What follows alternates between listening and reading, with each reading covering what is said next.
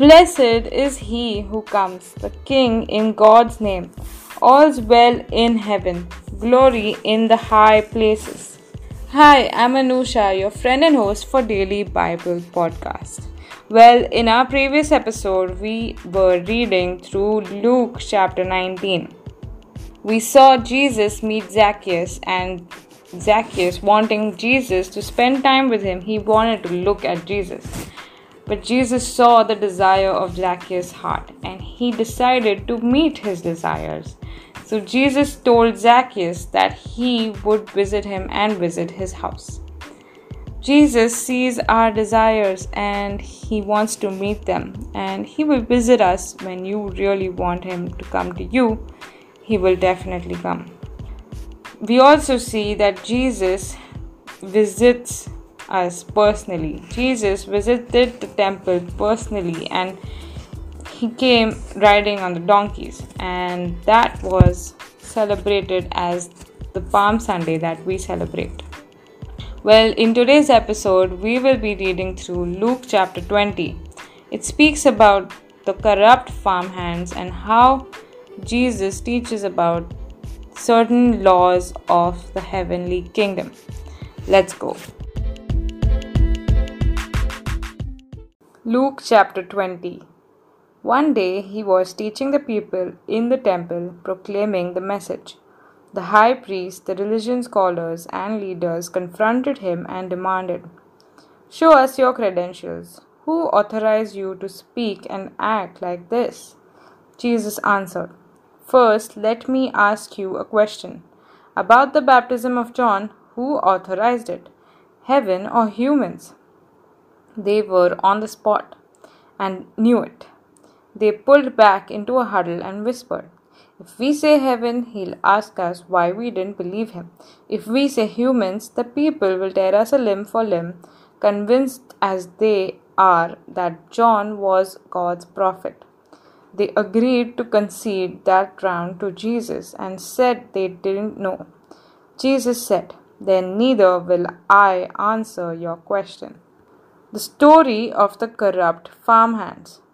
Jesus told another story to the people. A man planted a vineyard. He handed it over to farmhands and went off on a trip. He was gone a long time. In time, he sent a servant back to the farmhands to collect the profits, but they beat him up and sent him off empty handed. He decided to try again and sent another servant. That one they beat black and blue and sent him off empty handed. He tried a third time. They worked that servant over from head to foot and dumped him in the street. Then the owner of the vineyard said, I know what I'll do. I'll send my beloved son. They'll bound to respect my son. But when the farmhands saw him coming, they quickly put their heads together. This is our chance. This is their heir.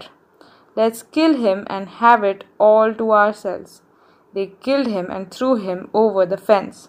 What do you think the owner of the vineyard will do? Right, he'll come and get rid of everyone. Then he'll assign the care of the vineyard to others. Those who were listening said, Oh no, he'd never do that. But Jesus didn't back down. Why then do you think this was written? That stone the masons threw out is now the cornerstone.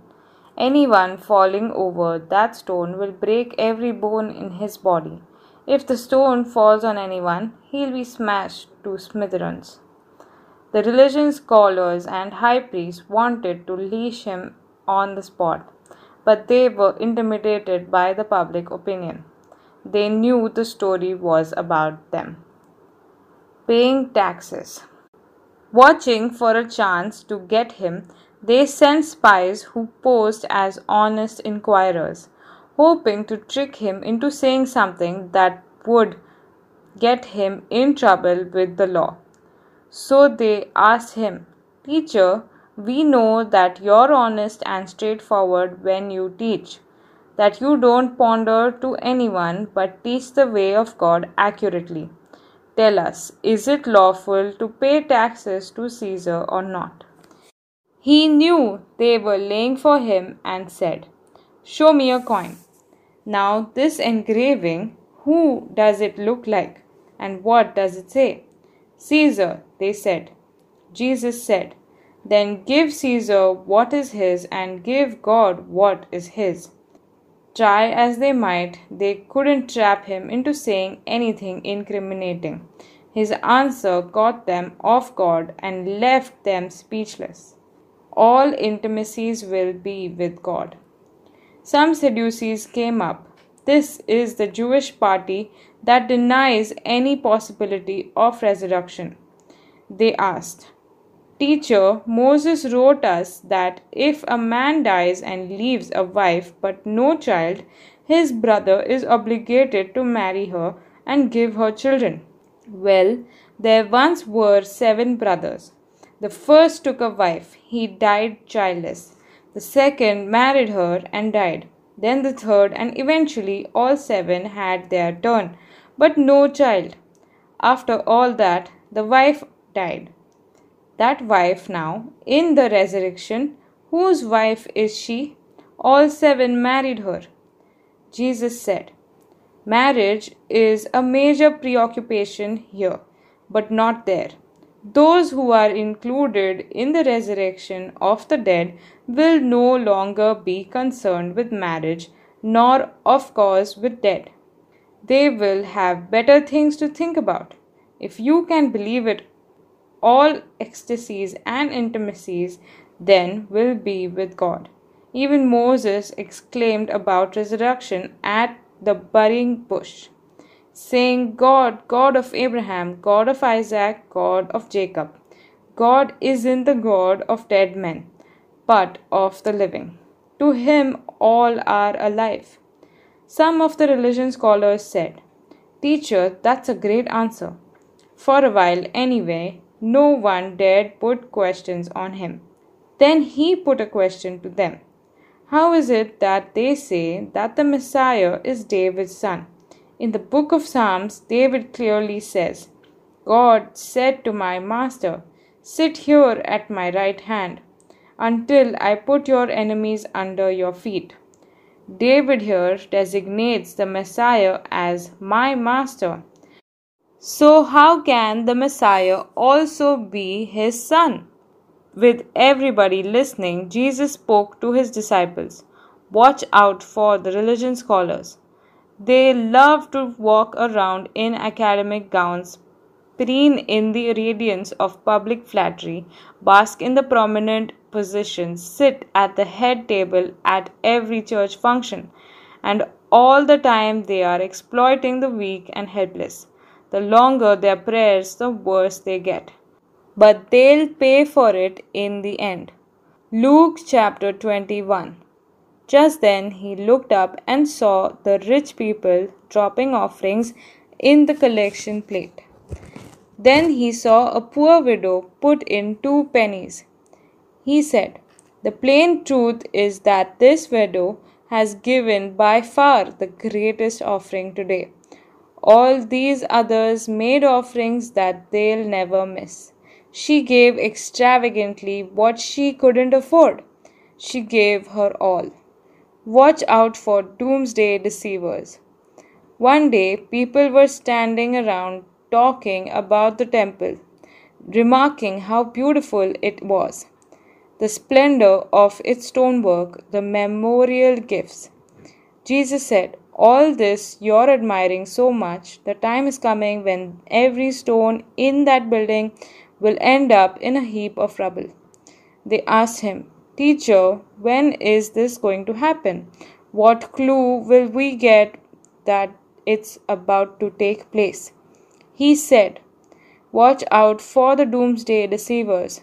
Many leaders are going to show up with forged identities claiming I am the one or the end is near. Don't fall for any of that.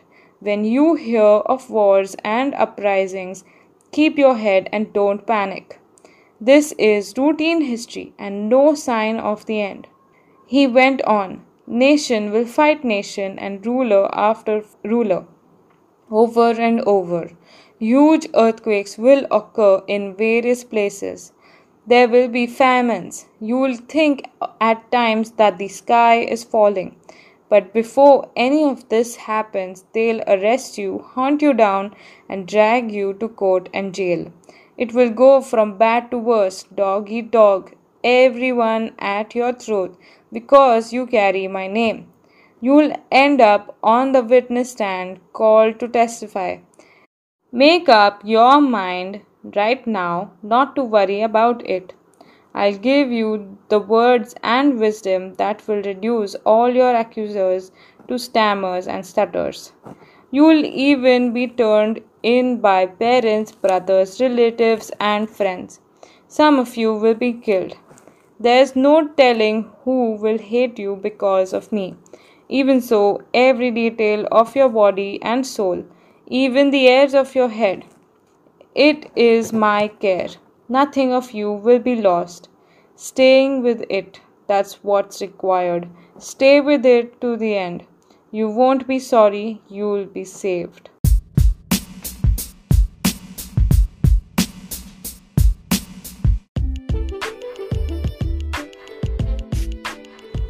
Thank you for joining me on today's episode. It was really a good one. These are astounding principles about how during resurrection there will be no husband or wife, no married relationships, just God and us. All our intimacies will be with God. Also, Jesus speaks about a number of things regarding finances.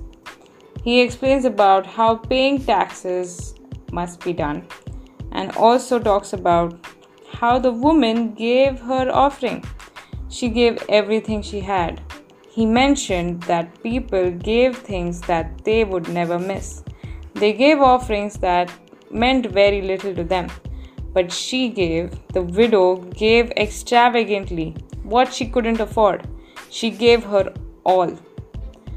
When we worship God, when we spend time with God, we are more close to Him and He is close to us.